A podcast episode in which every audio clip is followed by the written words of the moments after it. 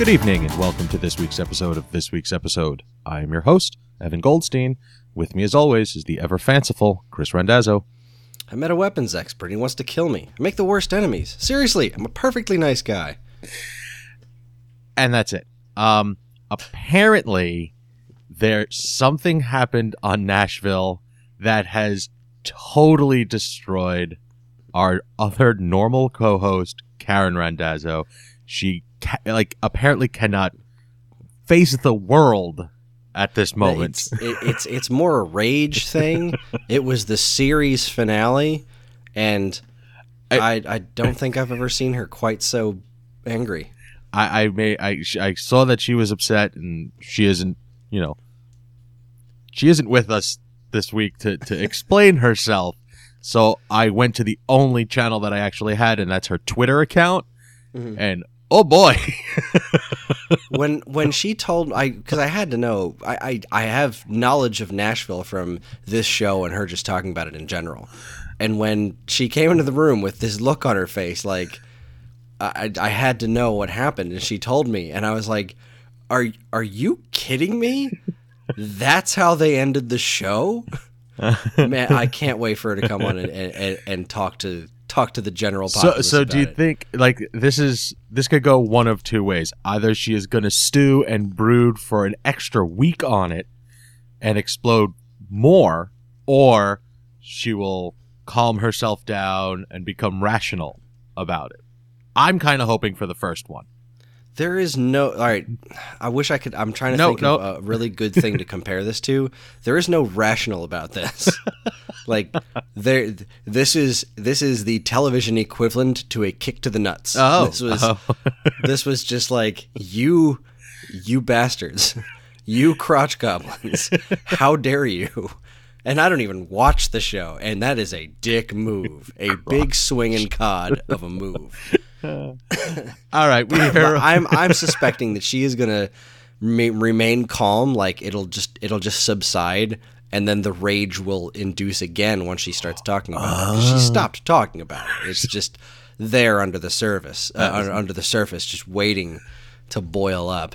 Nice. That's, She's I've... currently watching. Uh, was it Grace and Frankie or Frankie mm-hmm. and Gracie? It, it, it, Grace and Frankie, Frankie, I think. Yeah, uh, which I. I really need to start watching that show. It is it is ludicrously entertaining. It's just... It is a lot know, of fun. I, it's a matter of me not having the time for it, but I'm, I'm doing stuff on the computer and she's watching the show. It's just... I, I was editing um, uh, Stone Age Gamer last week and she was watching it, and I just had to stop every couple of minutes and listen to it. Just an absurd joke or something that was going just on. Just do the this, this slow turn towards the television, absorb something, and then turn back. And you know what's what's really amusing about it is that it's... um. It's got a bunch of Aaron Sorkin alum in it. Like, uh, what's his face? Uh, Martin Sheen. Sheen.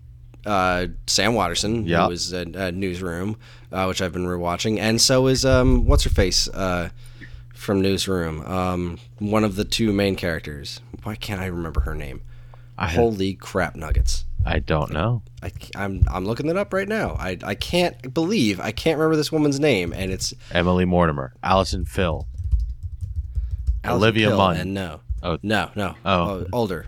Older. Uh, Marcia Gay Harden. No, not Marcia Gay Harden. That's it. That's the only females that are listed on this page. Jane Fonda, for fuck's Holy sake. For fuck's sake, dude. Holy crackers. Okay. I'm sitting here thinking to myself, why can't I remember this woman's name?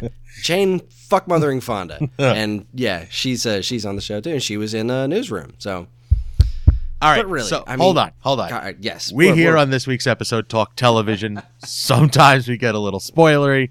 Uh, this Sometimes week, Sometimes we get a little sidetracked. There was a slight derailment. We will get back on track shortly. Um, this week we'll be talking the season finale of The Flash, The Arrow, and that's it. Plus some lookbacks on That seventies Show and The Newsroom. So if you don't want any of that stuff spoiled, please go check it out, come on back, and listen to us, you know, prattle on about it. Hopefully it'll be more entertaining for you. So, seeing as you've already started the roll-up, Chris. Yo. You're talking Newsroom this week. Yes, I'm talking Newsroom. So, um, a while back, I, I talked about Studio sixty. Yeah. Uh, and I know I've talked about Sports Night once or twice on, on here before.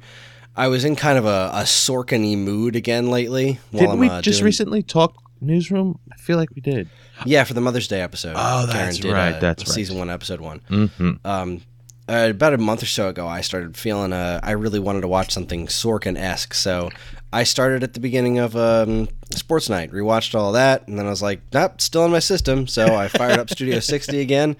Uh, and then she started talking about Newsroom, and I was like, oh, man, I really want to watch Newsroom. But I'm halfway through Studio sixty. It's not that long. So I polished that off, and I finally started my rewatch of Newsroom again. And this is the first time I've rewatched Newsroom. I only saw it the first time when it aired. And I freaking love this show. I absolutely adore this show. It's so, so good. And um, I'm about halfway through season two, and the episode in particular I wanted to talk about in season two is called Red Team three. Mm. And um, the the reason I want to talk about this one is it's it's one of my favorite moments of a shithead character doing something stupid and getting caught. I mean, okay. All right. So the the whole the whole thing in this season is that um uh, Jim he Jim is one of the the producers on the show, and he left because he didn't want to be around Maggie anymore because they had a whole you know, fallout with some some bad relationship stuff. And in Jim's stead, they brought in a guy named Jerry Dantana. And this guy is a... Sounds like a, a porn sh- star. He's a shithead is what he is.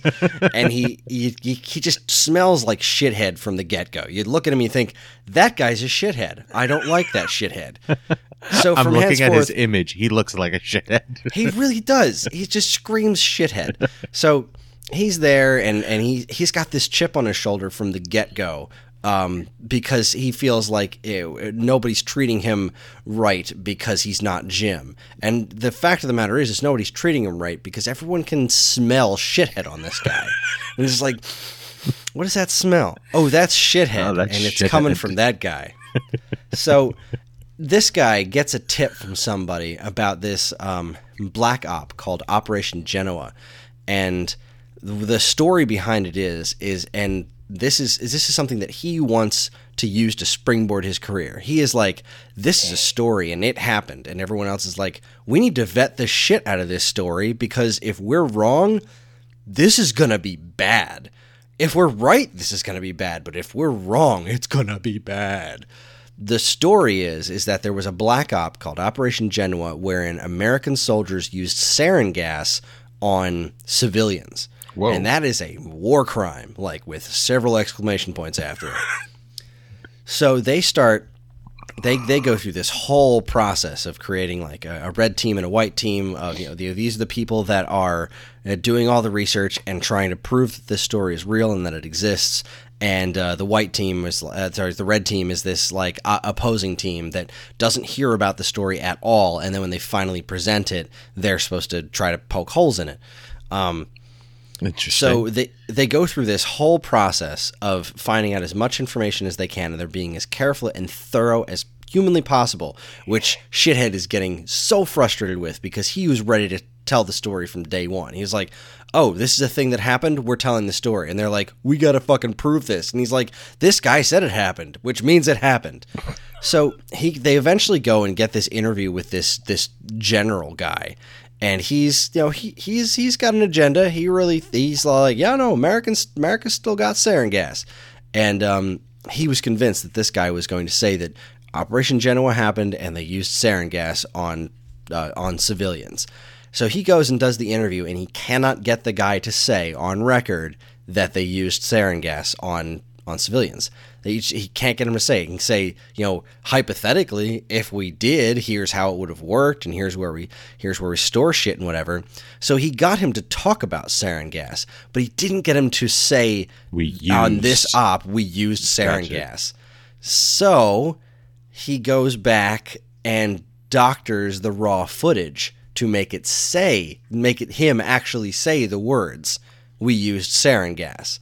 He actually just cuts it up and re-edits the raw footage, which is like every kind of no-no. Wait, is it like the, the the raw video, like of an interview, or just raw like... video? Interesting. The, the, So you have like the raw footage that they took from the event, and then he edited it together into a piece to show them, uh, to show everybody, you know, this is the interview that we're going to air, and this is him saying it. And they said, no, let me see the raw footage. And the raw footage is supposed to be just the stuff from the tape. Mm-hmm. Nobody touches the raw footage. Right. He did. He doctored the shit out of it to make it say what he wanted it to say.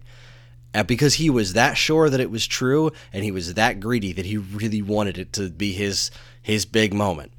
So, um, in this episode, we f- he gets caught on that. The guy, the general guy, and I love the way he was getting caught. I love the way that he gets caught.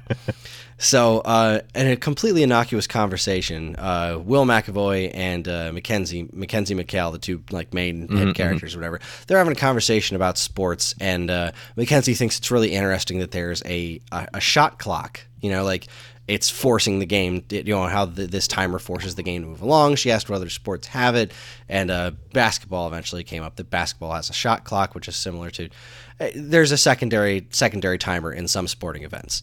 This general guy that they interviewed was so obsessed with March Madness that he had to have the game on during the interview. Uh, and the way they framed it, you could see the T V in the background. And the way Mackenzie... The, the, after they... They went forward with the story, and they said it on air, and then the government was all like, the fuck you say, uh, this didn't happen. And uh, so they're like coming down on the on you know everyone in the newsroom, and they're all like, no, we're standing by it. This is our story. Mackenzie goes back to re-look at the footage again, and she, now with this information of the shot clock, she w- looks at the footage, and she can see the shot clock changing from like nineteen to twelve back up to twenty while the guy's talking, and she's like, I fucking caught you. You are so fired. And it was just this wonderful moment where I'm thinking, I knew this guy. D- I, you see him doing it. You see him doctoring the tape, and you're just like, I cannot believe this guy is doing it. I cannot believe this guy is that much of a shithead. And he turned out to be. And obviously all sorts of stuff goes goes down after this. Everyone gets into trouble. The biggest punch in the gut is that in like the following episode, you find out that the the whole season they're talking about this Operation Genoa thing mm-hmm. in, in, in the background, and in a position of them being in legal trouble. And the assumption is that they're just in legal trouble with the government because they said a bunch of shit that wasn't true. But it turns out that they're actually in this room all being interviewed because Jerry Dantana, shithead supreme, is suing them for wrongful termination. What? He makes up this whole bullshit story about how they were out to get him from the get-go, and while he admits to doctoring the tape, he wasn't alone in his whole thing there. And it's just like, oh my god, I can't... I don't remember how this season ends, because, like, again, I haven't seen it in, in a good long while. Uh, but I just... Even now, watching it, I remember how I felt at the time watching it the first time, which was like, I cannot wait for this guy to fail. I cannot wait for the, this is the watching for dumbest, the moments of failure approaching. Just wait and just want to wrap myself up in like, how dare you sue the people that fired you for doctoring a tape? Ugh, so disgusting. But you know that's what's so great about this. This show is really some of Sorkin's best, and it's so easy to get into, and it's so easy to get wrapped up in. Uh, it's it's just so much fun to watch. And it's and it's about news, and it's it is also it's it's more than a little inspirational uh, on on a lot of levels, uh, just from the the sheer perspective of the show being, what if there was somebody out there that took the news seriously and decided to do the news, um, as opposed to the, the as opposed to what we have now, yeah. um, and.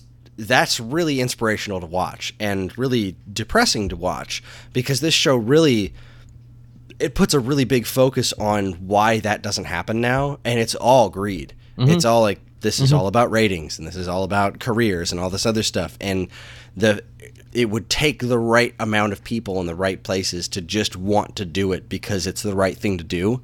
And, um, this show, there's always an underlying theme of that during the show, and it's so inspiring to watch and so heartbreaking to watch well, at the same time. When when you told me that you were going to be doing the show, and I remembered I, I watched a couple of the episodes, because I had never watched the show, and I watched the first one, and I remembered that intro, and I, and I watched a couple of the episodes.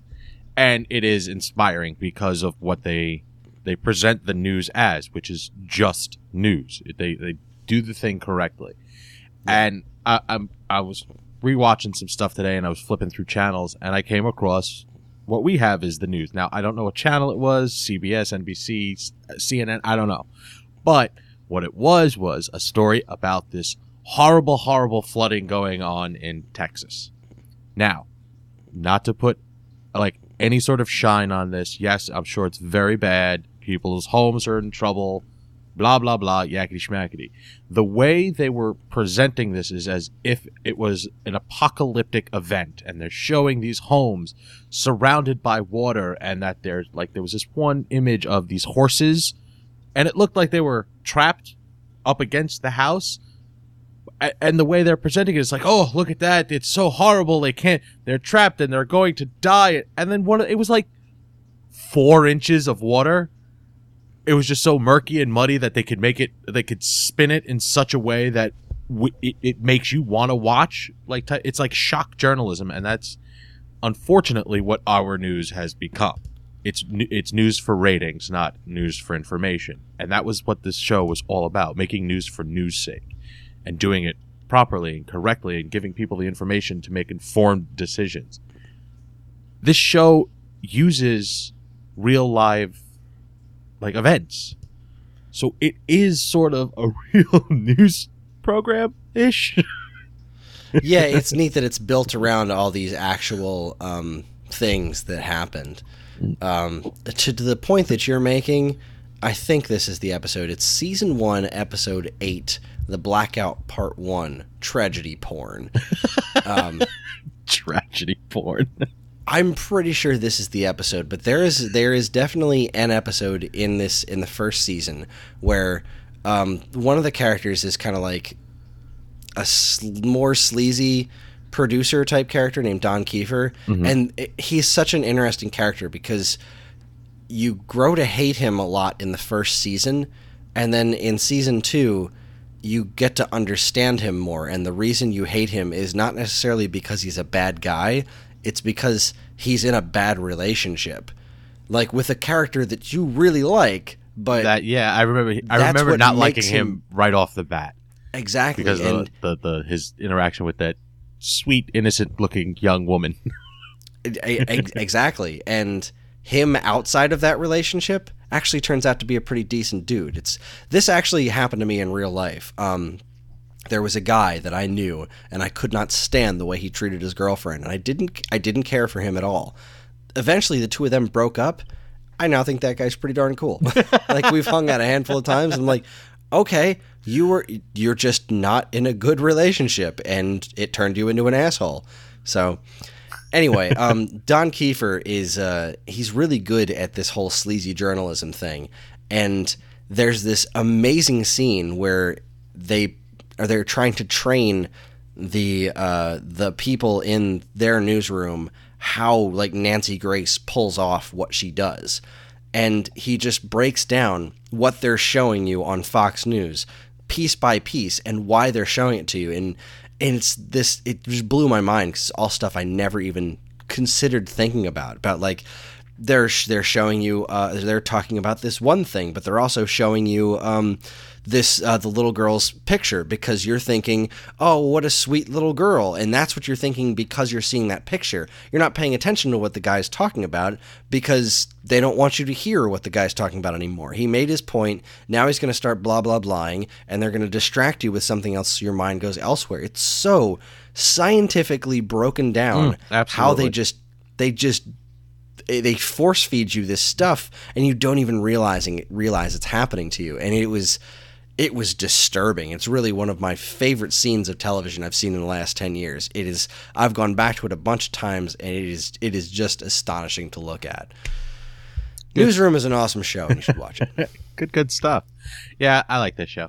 I'm going to actually sit down and do it once I finish my rewatch of what I'm about to talk about. I'm going to I'm going to sit down and, and fully ingest this, because what I'm about to talk about is a show that I have watched probably full through three or four times, and I don't know why. Um, I don't. I don't know why either, and I've seen most of it myself. uh, I am currently in the throes of a rewatch of That seventies Show. I have made it Um, I think I just hit season three, episode ten. And I'm going to specifically talk about season three, episode nine, which is Hyde's Christmas Rager. Now, how many seasons did this go for? Too many.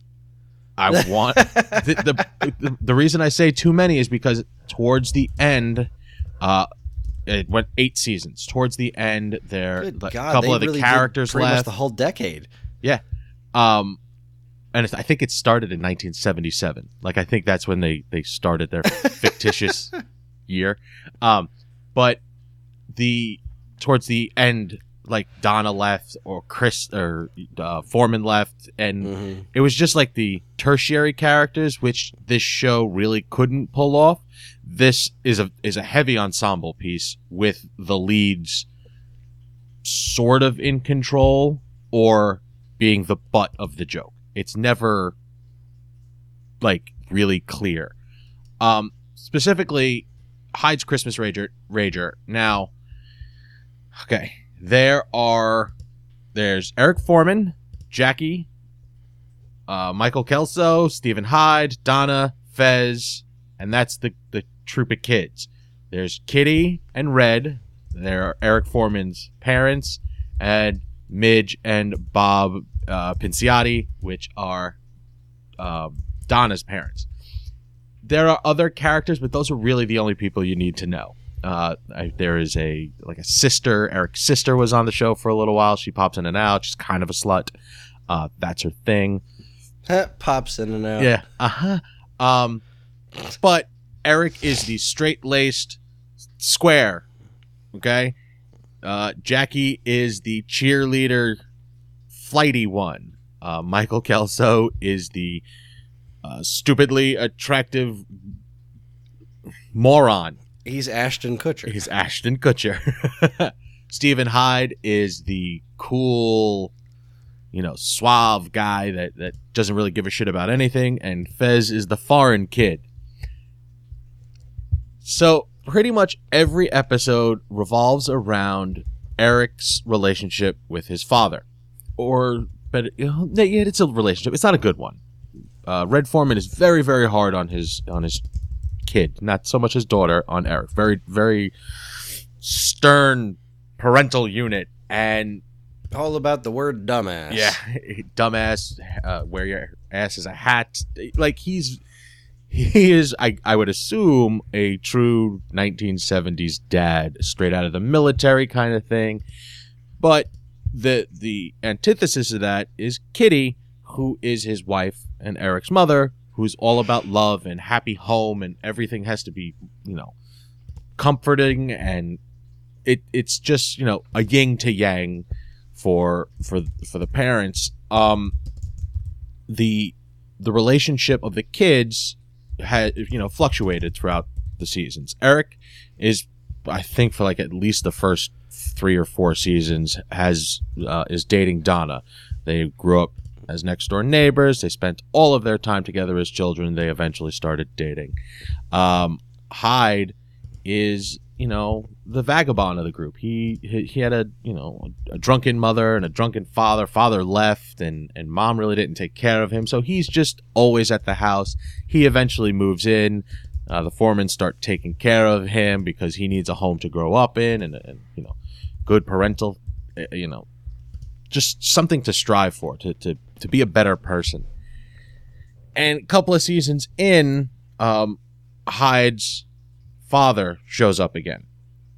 And like, I, I think it's like two episodes after they introduce his father, you know, Stephen goes to live with him in his shitty apartment, and he's a bartender, and he's like, he, he, his role becomes the guy who's trying to be the cool dad as well as being Hyde's friend. And this, this episode is their Christmas episode, and it takes place at um, Hyde's father's house or his apartment. They, the, the father, I guess, had to go to work or do something, because we don't, we only see him at the very beginning of the episode and the very end of the episode. And they have this all-out kick and rager at, uh, at kegs, and, and, and they were playing quarters, and Eric gets so hammered. Like, he is completely shit-faced. Kelso ends up bringing him home, like helping him get home. And there's this little interaction between Kelso and Eric in the, in the driveway. And he's like, this was the greatest night ever. You know, Hyde's dad is awesome. My dad is like a bald, stick in the mud, party pooper. Blah, blah, blah, blah. And he's making fun of his father. And his father's, of course, standing behind him. And when he turns around, he sees that he's confronted. He makes this little quip and then proceeds to throw up on Red's shoes. Now, the reason I bring this this this episode up is because it shows how good of a father Red Foreman actually is. It's kind of hard to see throughout throughout a couple of seasons, but he really does give a shit about his kids. And the way he shows that is by teaching them the difference between right and wrong, and to be confident in the fact that they're going to grow up to be good people. So he, he he has to rule with an iron fist to make sure that that happens. And the way we see this is once, you know, Eric's shit-faced and, and pretty much passed out on the couch, Kitty tells Red that she needs to talk to, to Hyde's father. And there is probably a five-minute conversation explaining to Bob, uh, not Bob, um, Hyde's father, how Stephen doesn't need another friend. He needs a father. He needs a role model. He needs he needs structure because he hasn't had that his entire life up until the point in time he moved in here. And if like you don't do this, I'm telling you, you're going to regret it. You're not going to be proud of your kids. And that's all we sort of live for. That's what we strive for as parents, is to be proud of our children. And that in turn spins, you know, the guy's personality. He ends up getting back to his apartment, sort of yelling at, at at Steve and telling him, you know, you can't do this stuff, you know, get this place cleaned up, kick, kick everybody out, get this place cleaned up, and for Christ's sakes, eat a fucking banana. You gotta have, you know, there are four food groups. And, you know, he's, he starts to try to be a father, and as opposed to dad or a friend.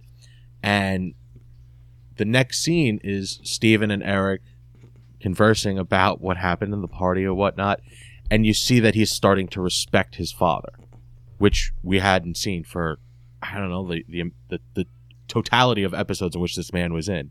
He was just a pushover. He was, you know, a, a mook. Like nobody, you know, nobody took him seriously. And now that he's starting to act like a parent, it's it's it's you could see that Stephen has some sort of respect for him. That those little bits of like family stuff pop in and out of this show all the time.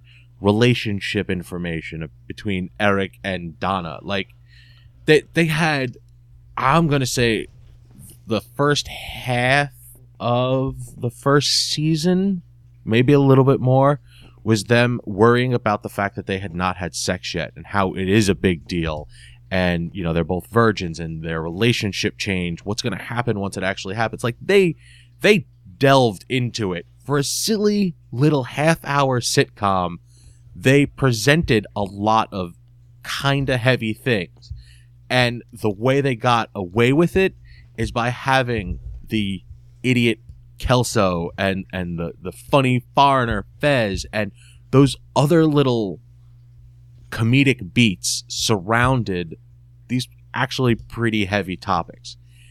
This show, I, every episode, I laugh out loud at least three times. Something gets me each and every episode. And that's that's only twenty-two minutes worth of television. I cruise through, because like you don't have to sit down and watch like that. I like television that you can ignore, but when you do pay attention to it, it's entertaining, whether it be funny or, you know, dramatic, where you're you're engrossed in it, but you don't have to be. Like, I could turn on any episode of any season and be comfortable watching that specific episode. It's a lot of fun, you know. I mean, you, you I think this is where I, I I acquired my crush for Laura Pepperon. I don't know if I saw her before this in something else, but I have, I don't know. I think this is where, I think this is where it stemmed from. Pep- and who is her. She again? She's the big redhead. Oh, the, on, the um, yeah. Uh, Orange is the New Black. Yeah, but she's not a redhead in that one, but she's still pretty hot. I don't know why. I don't know. She's an interesting looking woman. Wow, that was very gracious of you, sir. Thank you. That was well put and tactful. All right, let's take a quick break. Um, when we get back, we're gonna we're gonna do another D C V setup. Um, pretty much how to do a season finale and how not to. Stay tuned. Ring the Bell is back for Season two. Geekade's wrestling news comedy series is back from their hiatus with a brand new slate of episodes, because wrestling is real. Funny. You liked that ellipsis there, didn't you? For the season premiere, J R talks Seth Rollins, the Pittsburgh Jagoffs, and Nick Angelo catches everyone up on all the news they missed on the break. Don't miss Ring the Bell. Sometimes they come back. Season two of Into the Vault has finally arrived. Chris has some particularly ugly things to show off for the season premiere. Do you remember the Super Mario Brothers Super Show? How about Captain N, the Game Master? Or that Zelda cartoon that prominently featured the catchphrase, "Well, excuse me, Princess." Whether or not you do, Chris does. So be sure to watch Into the Vault Nintendo Animation Collection on the Geekade YouTube channel. Geekade's Dave Diorio tells the fascinating tale of a Philadelphia Eagles quarterback named Sam Bradford.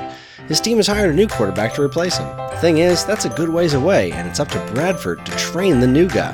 Kind of sends a weird message, doesn't it? To hear the rest of this story, head over to the think tank to read "Congratulations, you're hired. Now I'd like you to meet your replacement." Looking for some nice, relaxing music that's perfect for city planning? Of course you are. Who wouldn't be? Thankfully, Chris and Vicky have you covered with an all-new episode of the Waveback Podcast about the Super N E S classic SimCity. You've never zoned a commercial area until you've done it to the chill sounds of Soyo Oka. Be sure to listen to Waveback, episode twenty-five, SimCity, Super N E S.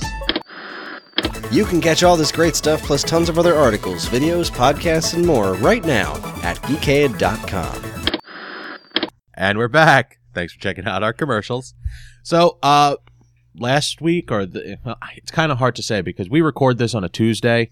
So, technically, it is last week's episode of Flash was the season finale. And that was when we were recording last week's episode of this week's episode when we actually spoke about The Flash. It smells like copper. I'm sorry. Um, okay. So, we have two, two C W shows. Both based on D C properties, both having their season finale in the same week. You could not have had more differences on how the shows laid out. Um, I, I okay, I watched the season of Arrow. Like, I had to catch up. I think I was four or five episodes behind, and then I watched all of those, and the only one that was left was this season finale, and I didn't buy it. I didn't buy anything that happened in this episode.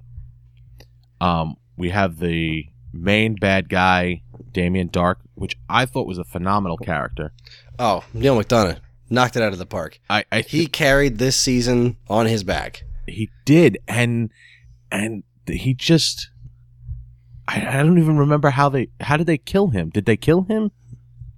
Yeah, they Dark? killed. Yeah, they killed yeah, him. With Arrow the, like, just flat out murdered him. The dude. Yeah, they, he just stabbed him.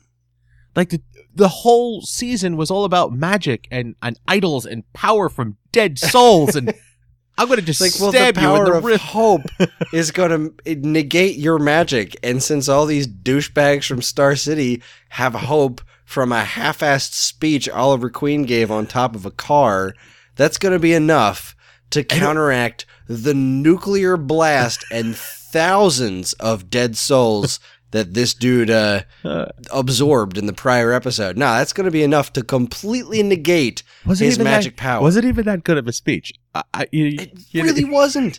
I mean, you know, if you want a good speech, go to Newsroom. Don't go to this. This was not yeah. a good speech. Um, But... I, I the with a season finale, you have to make me want to come back next season. Whether you, and you know what, if, you, the, if they didn't even pull, the, they had a nuclear attack. All right, an actual nuclear attack happened, wait, and it didn't fifteen, land in the ocean. Fifteen thousand. It knocked out a friggin' town, right? And that town, like that was an interesting plot point that they did jack and or shit with. Nothing. They launched that nuclear missile, and Felicity had to choose between landing in a major city and killing hundreds of thousands of people, or landing in a nearby town, only killing thousands of people. And not to mention all the nuclear fallout and how that chunk of land is no longer inhabitable for human life. Like, there were serious, serious consequences. Nope. And I did not feel the gravity of nope. any of that bullshit. There was, I didn't there care was no about gravity. There, there, there was there was no repercussions. It was barely spoken about. The okay. The only reason they brought it up again was because in this episode they did that whole nuclear attack again. Um, I did yeah, note, and and of course the fact that it was fueling Damien Dark. Right. That was the other bit. Like, that was the show's takeaway from that. The yeah, show's that was... takeaway from wiping out an entire town of people was that it made Dark more more powerful. Not the more interesting thing to think about was, like, what the fuck is going through Felicity's mind right now? I That's really, interesting television. The, and but we don't know what's going through her mind. You know, Emily, whatever her name is, Rickards, she is a, mm-hmm. a very talented actress, out of yeah. especially out of this cast. Um, but nothing. Not even a little bit. And they went back to the well with the whole nuclear attack. They, the you know, there was a hacker. Her ex-boyfriend was still, you know, hacking away, and um, don't care. Well, well, I, the only reason I cared was because she did flat out say, "I'm locked out," which made me laugh out loud. um, of course, I don't think we were referencing Arrow when you said that.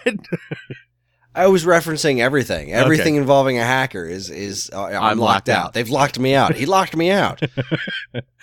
um, Always happens. So fifteen thousand nuclear missiles are have been fired because someone thought it was a really oh, good yeah. idea to put all of the access shit to it in one little program. There's and, one button that can launch every nuke in the world. Um, and, what? And, and how did they fix it? They flipped the horizon. I just can't even. That's it. I just can't. That's it. I just can't. Like, all right, so yeah, I, let, let's let's see what we had. What we have cooking this season? We had Diggle and his brother. Diggle and his and, brother, uh, which he was still care. dealing with.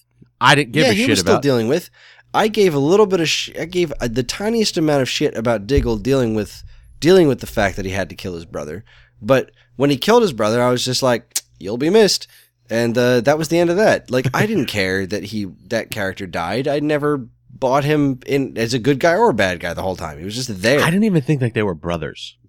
Nah, like I didn't I did feel like there was up on any that. sort they of had, connection to, between them. Yeah, them. zero connection, zero um, chemistry. Yeah. Then you had Willa Holland and her uh, her uh, what's it um the the dumb the dumb dumb shell motherfucker, the guy who was running the campaign because mm-hmm, mm-hmm. like.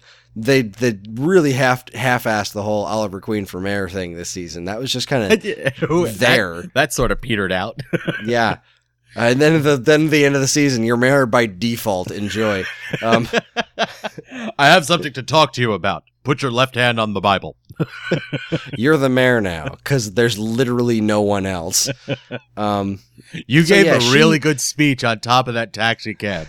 You're mayor. That's how politics work in Star City. Uh, Jesus Christ. So yeah, Willa Holland and that guy, the the campaign guy, like, I did not buy that for a second. Like, I, there, there was, was also Did you believe that she was upset there. that did you did you believe that she was upset when he died? No. Okay. Because uh, I did. wasn't upset. He did. But it's like, shit, he's dead. And then she was like, oh, I'm so angry that he's dead. I'm so mad. Ah. And then, like, when did this anarchy guy become a freaking ninja with that? What Zappy the hell? Stick. Like, so he's got the uh, what the hell are those things called? Cattle the, the prod. Three, yeah, he's, he's like a it. master of that three-jointed nunchuck thing. Like, um, and that is a difficult weapon to master. Like. That is a that is well, it's a it's a nunchuck, and instead of having a chain in the middle, it has another another chuck.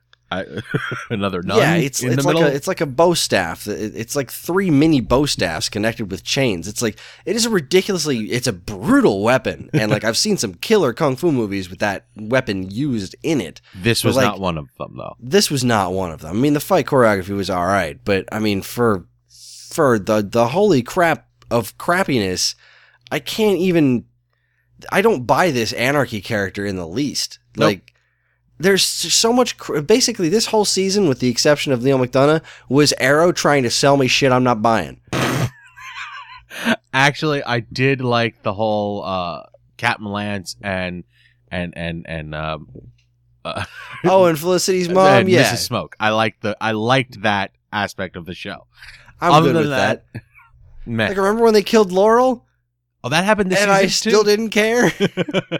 That's right, that did happen. Well, you know it's important because at the very end of the episode, they're all standing in front. Well, all of them. Everybody left. Like, everybody's like, I need a break. I'm out. Peace. Yep, I'm, I'm peacing out for a little while. I can't. I need a break from this I need life. A vacation. And it turns you out, in the end, it's friggin' Ollie and Felicity standing there in the cave. Like staring at costumes that I don't understand why they put them on those mannequins. They can't be. Where do easily- they even buy those things? Like, the amount of effort it takes to get them on and off of the mannequins. Use a fucking hanger. Come on. I guess it's just not as dramatically visual. Um, yeah, the the big baddie Even was killed off. Batman Returns. Batman opened up a fucking closet with a bunch of bat suits on it, on hangers, because that's how you do it. You got to get in and out of these things pretty quickly. You know, there's an emergency. Well, gotta unzip my pants. Oh, belt's caught. Blah, blah, blah, blah. Like, those outfits are not, like, simple. They're not held together with Velcro either. Like, they no. take a couple of minutes. Yeah. Like, come Just on, guys. Just to get it off Save- the mannequin. And then you got to work, you know, with the baby powder, getting that shit back onto your own body. Seriously, uh, who are they out to impress? It's a secret lair. It's a secret lair. What do you have displays for? Because, I don't know. I don't yeah, know. I don't either. When the bad guys attack, you have to have something there to explode and shatter. So let's yeah, put a big lot- giant ring on the ceiling was totally fell down and then was fixed in another scene and then was falling back down again in the end. I'm just saying, come on, guys. Continuity. But yeah, the whole Olicity thing, why did you even bother having them break up? If they're just going to wind up, I mean, that whole thing was just infuriating. Like, we, we did it on the show. We talked about it on the show. Mm-hmm. Why didn't you tell Felicity? Uh, because no good reason. And then when Felicity actually forgave him for that and then was like, well, we're breaking up anyway because the can't. show. I just can't. I just, I just can't. I just can't. This, there was too many stupid decisions. There were too many smart characters doing stupid things. Mm-hmm, mm-hmm. Big fat thumbs down for Arrow finale. Can't wait for the next season. I gotta know if they're gonna pull their shit together, you know? Like, yeah, every season, like, you're still hoping you, I, they're I, gonna get it. Well, I mean, there's only been four, all right. And one was this, bad, the back two was half good. Of, yeah, the back half of season one was pretty great. Season two is fantastic. Season three was a, a bag of turds, and season four was a mixed bag of turds. It was like a, a bag of turds and a couple of Milky Ways in there. You never know what you're gonna get. Oh my God, a bag of turds. All right. Um, okay, so let's talk about the other side of this this uh, C W challenge. The the show that made me not care so much about bad decisions. I because there were bad decisions. In, in whole, this whole this whole this whole episode was bad decisions. Yeah, more or less. I, I'm okay with it, really, and yeah, I don't know yeah. why. I really should be I mean, upset. I'm, I'm talking about I'm talking about dumb decisions, like the Barry giving up his Speed Force for yeah, literally we, no reason. We, we, we at went all. over that. we, yeah, yes, we've been there. I'm still shaking. I'm still angry about it. I but I, I get like that. I forgive that. Like, and you it know hurts what, I know because why. the I show think is you, so good. I think you forgive it because of like just. I don't want to call them Easter eggs. It's the, the nods to comic book fans. Or, I guess... All right. This episode was the culmination of all of the evil that is Zoom with the, the plan to blow up all of the multiverse. Now, just so, from my understanding, and correct me if I'm wrong, Chris, Um, there are fifty-two worlds in the multiverse. I feel like in the show they said infinite. Right. But I'm not talking the show. I'm talking about the established comic book universe, right? That's why it's fifty-two. I think now it's fifty-two. Okay. And that came after Crisis on Infinite Earths. Because remember, there was there were Infinite Earths for a while, That's weren't there? Tr- maybe. I don't know. So long ago. Yeah, it's been a long time. But I feel like there were. And then they cleaned up. After one of the Crisis events, there were only fifty-two worlds. Okay. And D C's kind of stuck with that fifty-two thing for, for a while. For a long time. I, I don't know I why. could be very wrong. No, that sounds um, like it makes sense. Because I remember people Superboy. listening to the show, if you're comic book fans and we're getting this royally wrong, I heartily apologize. Yeah, really. And I should know this. But it it was a long time. And there were a lot of events in between that I had to pay attention to. And D C continuity? Confusing A F. Yes, it is.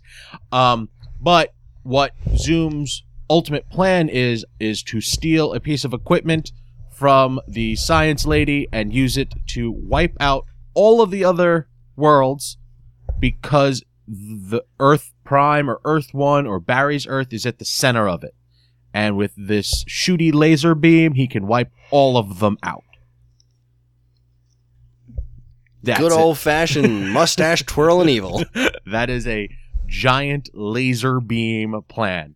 Um, but and I what I love so much about that, that is a perfect example of how just unabashedly comic booky this show oh, is. Oh, abso-fucking-lutely. From the get-go. Absolutely. Arrow, for some reason, still is, has got one ankle ball and chained to the C W. You know what I mean? Like, Don't to know this kind of drama, pretend to be real, whatever bullshit. I guess it's because it's it's technically more grounded because of the whole um, bows and uh, arrows. Yeah, it, it's, of the magic it's a guy people? without superpowers. But for fuck's sake, we had a... Ugh, I can't, I cannot go by without mentioning that the flashbacks in this whole season of Arrow was about fifteen minutes of story that they stretched to an entire season. Mm-hmm. Yeah. Holy crap, that is like buying a stick of butter to butter all of the bread in Canada. Yes. It's just not plausible. And it was, you'd go back to it and it would move. Dragon Ball moves at a more brisk pace than the friggin' storytelling in this season of and, Arrow. And you know what? They, she was another one who died that I just didn't give a shit about. Holy shit. Yeah, they really wanted us to care about that. They and, were like, no. yeah, this woman turned evil and it's really killing Ollie. And I'm like, yeah, you know what's killing me? Watching these fucking flashbacks. Get back to the action. Our um, eyes are yellow now, and and this that general well, see, if we didn't, dude that if was we didn't see her so eyes not imposing. If we didn't see her eyes change yellow, then they couldn't uh, uh, they they couldn't have used that for Arrow when his eyes turned yellow to signify Ugh. that the magic isn't working anymore. He's got the magic in him because there's hope in the city. So with the Flash, Zoom needs Barry to run in this big circly thing to generate enough power to shoot his giant laser beam into space. Yes. Yes, comic books. Okay. And in case you've forgotten, there's still a half shark, half man, and a mind-controlling gorilla running around the city. So yes. now, now, so yes. Zoom presents this and. And, and and and Barry's really upset at the fact still that Zoom killed his dad, okay? So he's like, fuck this noise, I'm going to race him, and I'm going to beat him, and I'm going to rah, rah, rah, rah. And everybody else is like, whoa, Barry, take a step back, because if you race him like this, you're going to lose. And they take that so far as to trank him and put him in a cell. And I, lo- I loved it that they were all, they were all, you know, this is our decision and every single one of us has to agree to it. And then friggin' Wally walks in. Why he wasn't part of the plan in the first place, who the fuck knows? But he walks in and is like, well, you didn't make this deal with me and you didn't make it with Barry. Guess who's beep, getting out of jail? Beep, boop, beep, Barry motherfucking Allen. So, we all made a deal. You, you didn't see, include this me, is, so okay, we got on. our own pact. Hold on. Not only did they make this deal, the deal was is we made this plan together. we're going to see this plan through no matter what goes horribly, horribly wrong. And what goes horribly, horribly wrong? Joe gets sucked into Earth two with Zoom.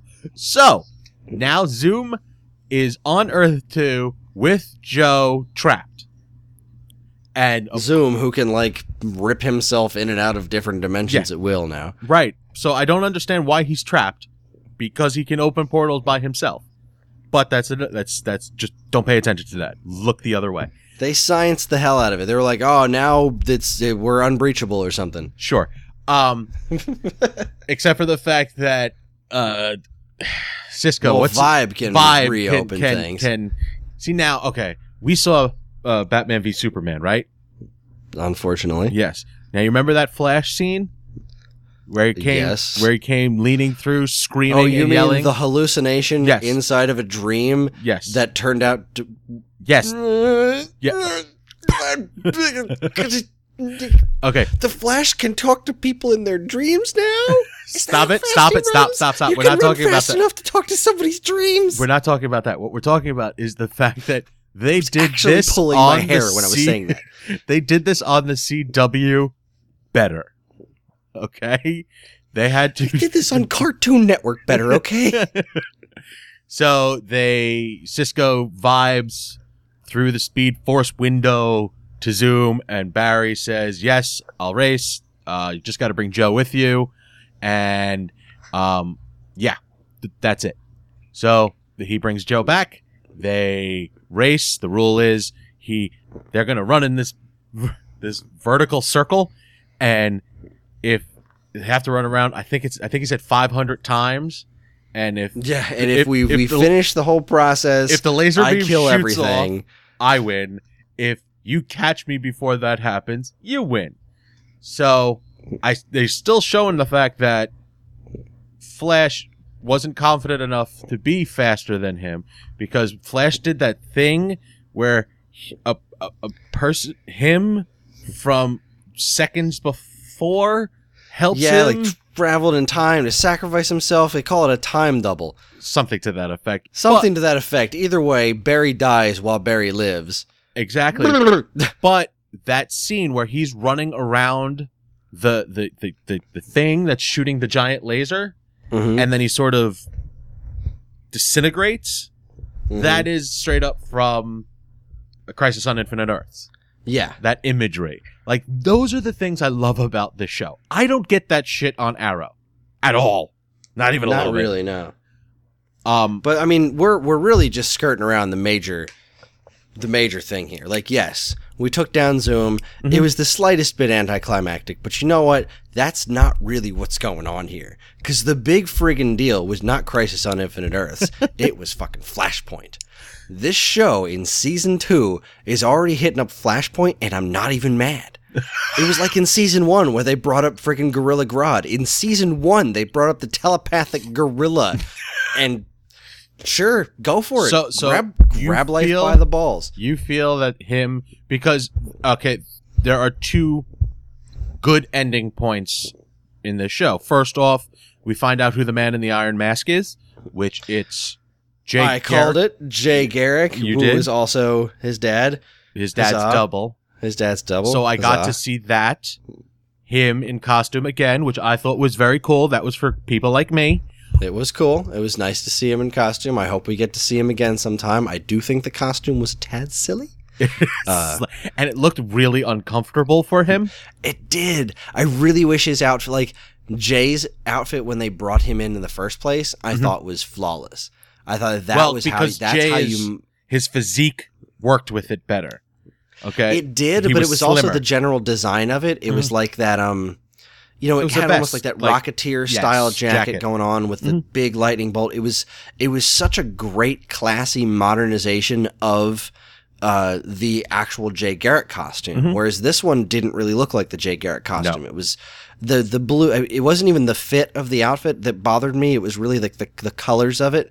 It just it seemed cheap. Um, it seemed like something off of that shitty Wonder Woman pilot that never aired. Okay, you know, like I, I see what you're it, saying. It was not as well designed, because that that Jay Garrick Flash outfit was phenomenal. And if they made an outfit that looked like that to fit him, that would have been just yeah. It just mm, looked like he just I'll looked uncomfortable it. to me. He did, yeah. It didn't. And, it didn't look right, but it didn't. It didn't bother me. Like I was like, oh, this is awesome. When he's gonna take, he's got the little helmety thing kicked to one yeah. side. John Wesley's ship putting on that helmet was just like, yeah, fuck yeah. Put him in a better outfit. I will. I can't wait to see him back because you know they're gonna Absolutely. bring that back. Yes, you because know he they're is, gonna bring he that is back. From Earth three, and they're just going to continue rocking through the Earths. Um, yep. But that's not even the end of the episode, because the end of the episode is everybody sitting at home, having one of those little family powwows, sitting down, talking with each other. Uh, we have the Barry and Iris kiss, which was nice, Yawn. sweet, meh. Um, but he explains to her that he can't really do it right now. Like he, he has to he has to work on himself. Got to you know get some shit together. And she's like, "I'll, you know, you waited for me for a long time. I'm going to wait for you. So you do you." And he's like, "All right." She goes inside. He whispers and then runs off and goes back in time and saves his motherfucking mother. That's right. He's like, "All right, well, I'm done with this shit. Um, sorry, everyone who's uh, doing well, because I'm going to undo everything." Did- and he does. Essentially, by traveling back in time, he undoes all of it. Unless... Here's here's a couple of things that are really interesting to think about. Now, they could just go full-on reset button and do what they did with Flashpoint, which was what led to the New fifty-two, which was a complete reboot of the D C universe. Mm-hmm. Now, considering that the C W has Legends of Tomorrow and a whole bunch of time travel shit going on, Supergirl, which is on another Earth, joining the network, mm-hmm. if they wanted to re- hit a big fat reset button on their whole C W-verse... They could do that. It's a little early in the run, I think, to do something like that, but here's, it's possible. Here's the problem, and this is, and it's and it's it. Anytime you deal with time travel, I truly believe the only way for time travel stories to work is if you go into the future, not into the past, because every time you go into the past, you cause a paradox. Okay, mm-hmm. And that's just factual. Barry goes back in time to save his mother. The only reason Barry is the Flash is because his mother died, his father was in jail, and he became a forensic scientist to work on saving his father. So mm-hmm. he is never, ever, ever put into the position to become the Flash. If he goes back Unless, in time... Unless, as Doctor Who has done, there are certain fixed points in time that would always make that person turn into the Flash. I will never buy wibbledy-wobbledy timey-wimey bullshit. Okay? I let it go on Doctor Who. I let it go. I'm, I'm saying, and, and this isn't just a Doctor Who type of thing. This is a time travel story in general where where if you go back and screw with, like a, a, a whole prevailing thing in time travel stuff is that if you go back and screw with time, time's going to find a way to correct itself on certain events. And Barry turning into the Flash might be one of them, but more importantly... the particle accelerator going off might be one of them. Mm-hmm. And if the particle accelerator goes off, that means that Cisco gets his vibe powers. And if he's got his vibe powers, remember one of the first things he did, at, the first time we ever saw his power in any kind of way, shape, or form, was that he remembered stuff after Barry fixed time when that right. big tidal wave happened. He so saw like, his own death.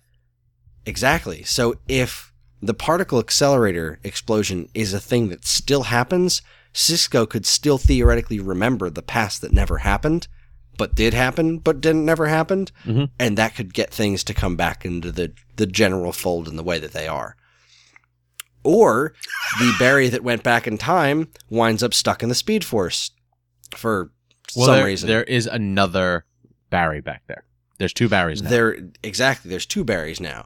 So and we'll so, see. Yeah, we will see, because what they just did in the D C Comics with the whole rebirth thing, where Kid Flash had been uh, stuck in the Speed Force for God knows how long, and finally yanked himself out, and as soon as he got out, Flash was just like, shit, how did I forget that you exist? How did I forget that everything exists? And it goes from there. So, ah. there's, there's, this was such an interesting season finale, because... there were things that happened in the finale that I didn't particularly care about, like the whole uh, Iris thing, like all of a sudden she's in love with him or whatever. I could mm-hmm. not conceivably care less about those two characters getting together. I just don't care. Like I didn't care much about it in the first place. I felt bad for Barry, and they had that whole love triangle thing going on, whatever. Now that she's just all of a sudden light switch, like, yeah, you know what? Maybe we should give this shit a shot. I'm like, yeah, that's romantic. That's that's that's that fantastic. Warms the cockles of my heart. It sure does. Because we're out of options, we should probably we should probably give it a go, right? And like she's she's pouring this on him when he's got all of the other shit in the universe to deal with, like everything else. And she's like, maybe we should go on a date. And I'm like, come on, show you're better than this. Um, so I didn't really care about that. And they did make some really dumb decisions. But the bottom line is, is that the overarching thing is so damn interesting.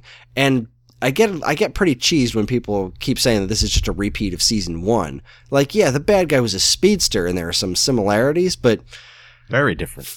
Yeah. Very different, especially going back and doing this whole Flashpoint thing. Like, I cannot believe that they did that. Like, he went back there and did that. That is done now. That changes everything. Yeah. And that is, they could just replay a, the whole season as if it never happened.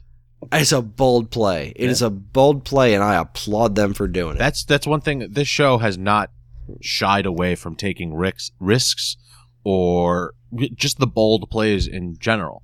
Like, you know, a half man, half shark, mind control gorilla.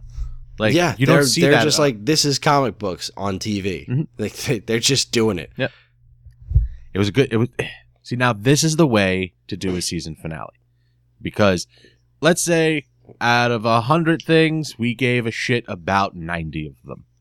Yeah. Okay. Whereas an Arrow, out of a hundred things we gave shit about maybe nine. Right. Um, I really like the way that the, I feel that the cliffhangery aspect of this episode was not overwhelming. Meaning, there are some cliffhangers that you were like, holy, I need to see this right now. I don't like those because I know I'm not going to. I'm going to have to wait. I'm really interested to see where this goes, and I have to be comfortable with the fact that it's going to be months before I can find that out. And with the way this show ended, I'm okay with that. I have no idea what's going on with Arrow. I don't really give a shit. They're all just standing there in the shadows. Who gives a shit? Blah. This show does it right. It does it perfectly. And they did it the same way last season with a cliffhanger in in, in, in a way that, like, I, I'm interested, but I'm not upset that I have to wait.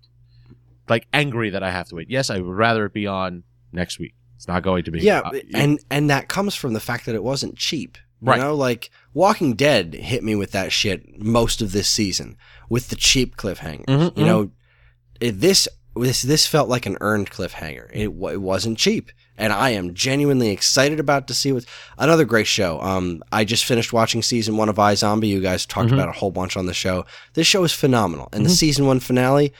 I just, I have all these questions about all these different characters and where they're going, where things are going from here, and it's none of that clawing at my eyes, be like, you cheat, you cheating bastards, how dare you do this? I think this, it's none of that. It's all like, I can't, I'm genuinely excited to see what happens next. I feel that because the overarching story that happened throughout this season, they put up, they finished it, they ended it, they gave us that finale, they gave us the end of that story, and started with something else. I think that makes it more, le- or how about that makes it less cheap. When they could have very easily ended the show at, what, twenty minutes earlier and left that cliffhanger of a moment for me to see when the show starts up again next season. Does he mm-hmm. beat Zoom? What happened? So it is like, that's what most shows do. That it, yeah, they don't end it's the main disgusting. Story. Yeah, and it, like, it's like, again, with Walking Dead, with the whole Negan thing. Oh, who did he kill? Yeah. Screw you, show. Yeah. Screw you out loud. Screw you on toast. Like, that's just not cool. It gives as well as takes. That's what I like about this show. I it felt does. very satisfied with the season. I like the progression of just about every character. I can't wait to see what they do with Jessie Quick, because she is a speedster. Um, Wally, they got to give him something. They got to make him go fast at some point in time, because he is also a speedster in the D C universe.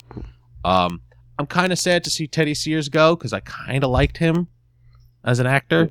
Like, which one was he? He's Zoom. Oh, Zoom. Zoom. Yeah, but you know what? At the same token, I'm I'm okay with... Uh, yeah, I dug him too, but at the same time, like, you've got to have a rotating cast. You can't keep everyone, mm-hmm. and they're already keeping Tom Cavanaugh, so I'm yeah, not going to get greedy. I don't know why I like Tom Cavanaugh so much. It's because he's amazing. He is so good. Like, I... I I forgot at how I forgot how much of an asshole he was in the first season.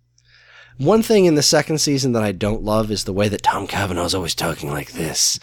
He's always just out of breath. He's, He's got the Batman voice. Batman voicing. Like, just have the dude talk. All right, it's okay. You know, I get these. He's more broody than our you know uh, Eobard Thawne version of him. But come on, no, come on, come on. Let the guy. Come on, let the guy talk.